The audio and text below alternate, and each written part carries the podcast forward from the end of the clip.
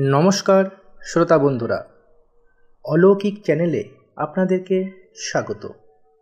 এখন আপনারা শুনবেন লক্ষণ কুমার বিশ্বাসের লেখা শাঁখারিটোলার সেই বাড়িটা। গল্পটি ভালো লাগলে চ্যানেলটিকে অবশ্যই সাবস্ক্রাইব করে নেবেন। তো দেরি না করে শুরু হচ্ছে আজকের গল্প শাঁখারিটোলার সেই বাড়িটা।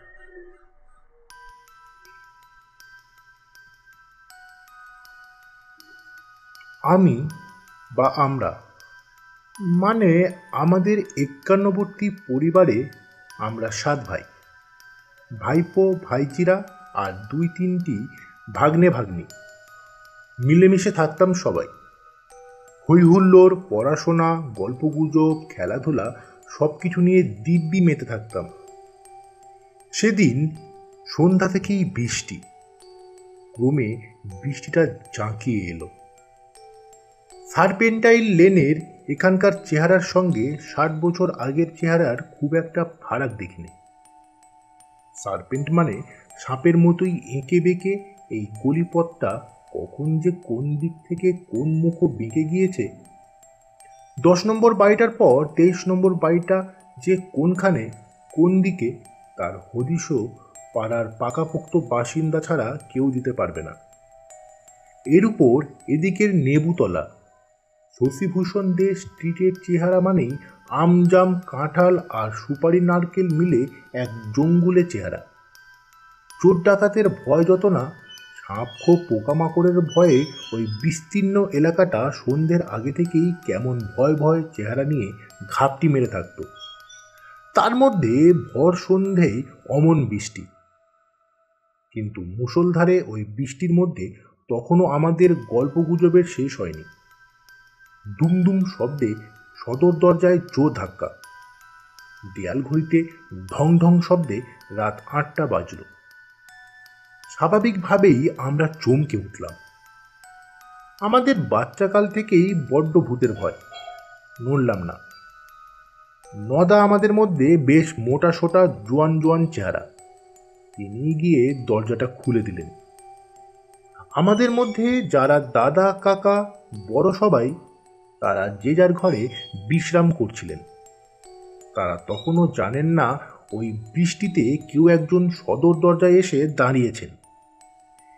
এদিকে নদার দরজাটা খুলে দিয়েই দেখলেন তার সামনে দাঁড়িয়ে যে ভদ্রলোক, তার গায়ের ওয়াটারপ্রুফটা ভিজে গিয়েছে ঠিকই, কিন্তু হাতের জ্বলন্ত সিগারেটটা অমন অজর ধারায় বৃষ্টির মধ্যেও নেবেনি এটা কেমন করে সম্ভব হলো? পায়ের জুতো টুতো ভিজে জবজবে মাথায় একটা সাবেকি ধরনের ফেন্ট ক্যাপ ভদ্রলোক বললেন, তোমার কাকা টাকাকে বলো, নিরঞ্জন বাবু এসেছেন। ভদ্রলোক যে আমাদের পরিচিত, সেটা তার কথায় বোঝা গেল।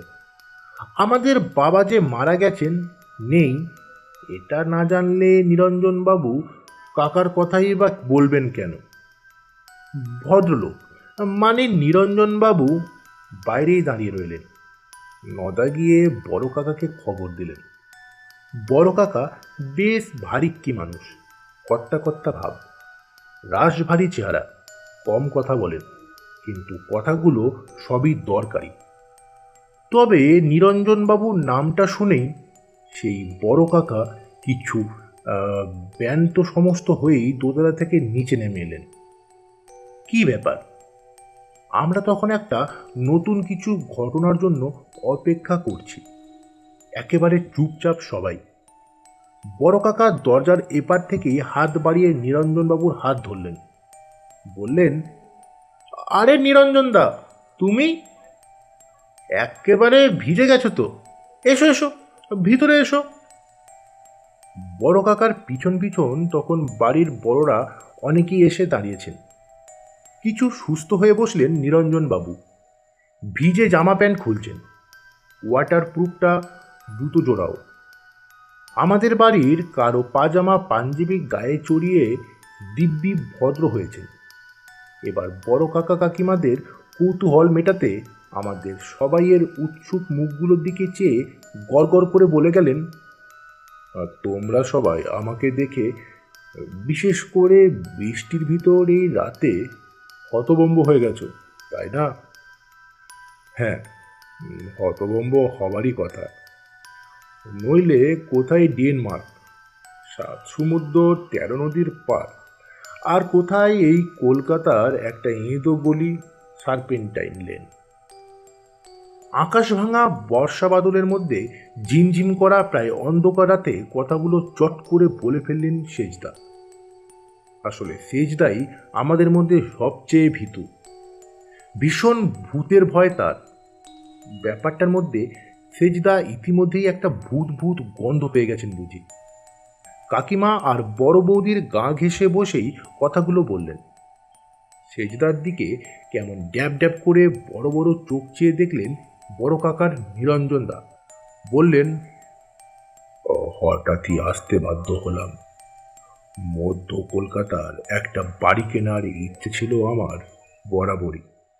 কারণ মধ্য কলকাতাটাকেই আমার আসল কলকাতা বলে জানি। আমার এক দেশীয় বন্ধু এ ব্যাপারে আমাকে ডেনমার্কে একটা চিঠি পাঠিয়েছিল। মধ্য কলকাতার শাঁখারিটোলার নাকি একটা দোতলা বাড়ি অনেক বছর ধরে খালি পড়ে আছে। অনেকগুলো ঘর কল বাথরুম, রান্নাঘর, বারান্দা এবং ছাদ, সব মিলে দারুণ পছন্দসই বাড়ি।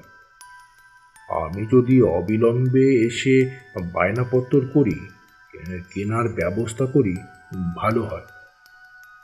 তা আমি ভাবলাম মানে চট করে তোমাদের কথা মনে পড়ে গেল। ভাবলাম, তোমরা কাছে থাকবে, ভালোই হবে। তাই তড়িঘড়ি পরশুর ফ্লাইটেই চলে এলাম। এসে বাড়িওয়ালার সঙ্গে দেখা করলাম। আমার যে বন্ধু খবরটা লিখেছিল, তাকে চিনতেন।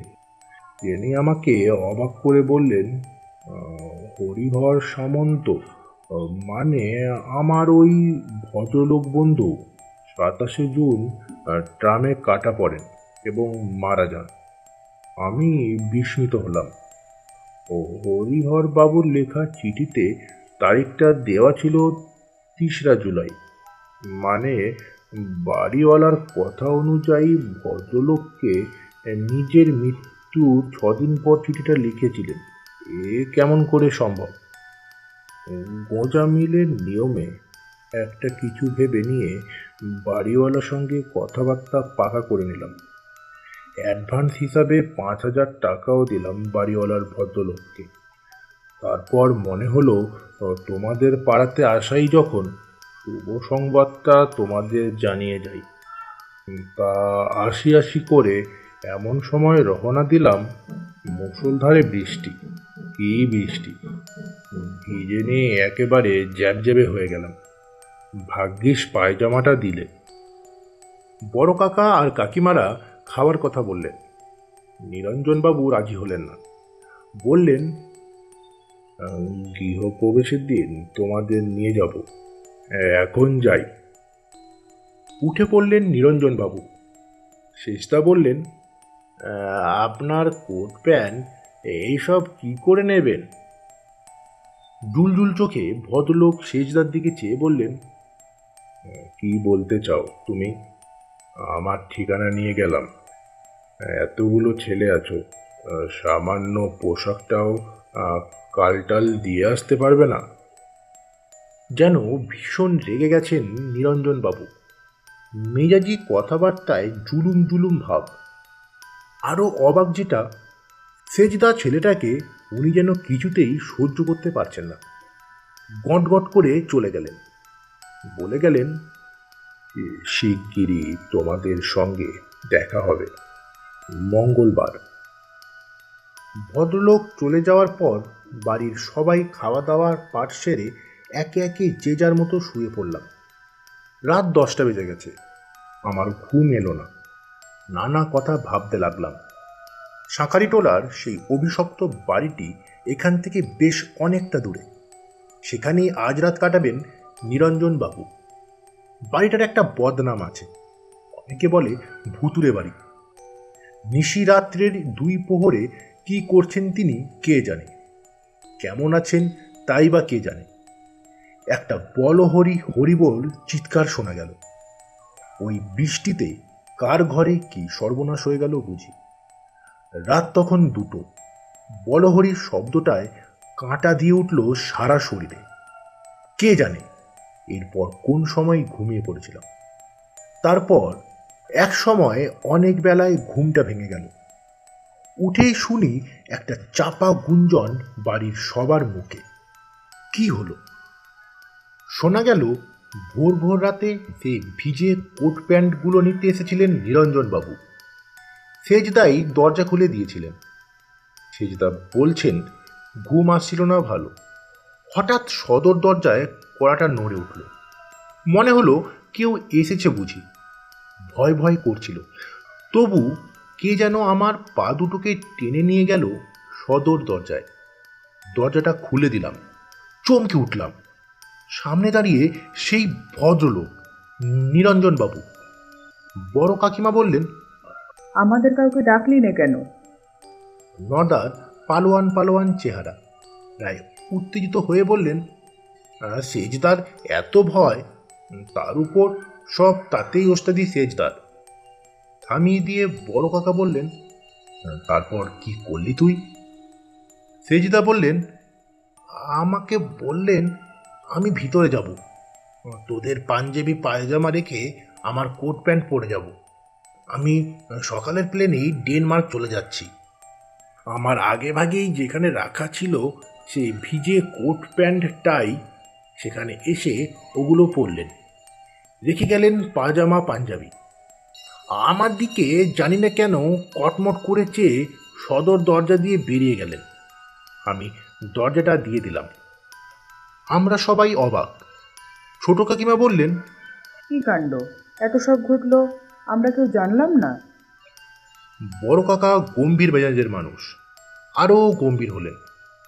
কি বুঝলেন কি ভাবলেন? বললেন নদাকে তুই আমার সঙ্গে আয়। নদাকে নিয়ে বেরিয়ে গেলেন বড় কাকা। ঘণ্টাখানেক সময়ও গেল না, ফিরে এলেন দুজনেই হাঁপাচ্ছিলেন বড় কাকা। বললেন সবাইকে, নিরঞ্জন বাবু, ভোর ভোর সময় এখানে আসতে পারেন না। কারণ রাত একটার সময় নিরঞ্জনবাবু মারা গেছেন। তার ডেড বডি ঘিরে পুলিশ পাহারা দিচ্ছে। শাঁখারি টোলার বাড়িওয়ালা বললেন নিরঞ্জনবাবু যে ঘরে শুয়েছিলেন, রাত একটা নাগাদ একটা চিৎকার শুনে পাড়ার লোকেরা ছুটে গিয়েছিল সেই ঘরে। খোলা দরজা দিয়ে ঢুকে সবাই দেখছেন নিরঞ্জনবাবুর মৃতদেহ মেঝেই পড়ে আছে। ছোট কাকা ব্যস্ত সমস্তভাবেই প্রশ্ন করলেন আচ্ছা তার পরনে তখন কি পোশাক ছিল? বড় কাকা বললেন হ্যাঁ হ্যাঁ আমরা তো দেখেই এলাম। আমাদের দেওয়া সেই পাজামা পাঞ্জাবি। আর আশ্চর্য, সে যে তার কথার সঙ্গে কোনো মিল খুঁজে পাওয়া গেল না। নিরঞ্জনবাবুর ছেড়ে রাখা সেই ভিজে কোট প্যান্টটাই ফেরত নিয়ে যাননি তিনি ভোর রাতে।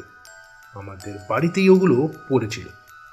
এবং আমাদের অনেক অনেক আদরের ভালোবাসার শ্রদ্ধার সেজদা নিরঞ্জনবাবুর অদ্ভুত মৃত্যুর তিন দিনের মাথায় একটা দুর্ঘটনায় মোটর চাপা পড়ে মারা গেলেন। সেদিন ছিল মঙ্গলবার। নিরঞ্জনবাবু বলেছিলেন, সেজদার সঙ্গে দেখা হবে মঙ্গলবার। এখানেই শেষ হল লক্ষণ কুমার বিশ্বাসের লেখা শাঁখারি টোলার সেই বাড়িটা। এই গল্পটি আপনাদের কেমন লাগল অবশ্যই জানাবেন কমেন্ট বক্সে। আর এখনও যদি আমাদের চ্যানেলটিকে সাবস্ক্রাইব করে না থাকেন চ্যানেলটিকে অবশ্যই সাবস্ক্রাইব করে নেবেন।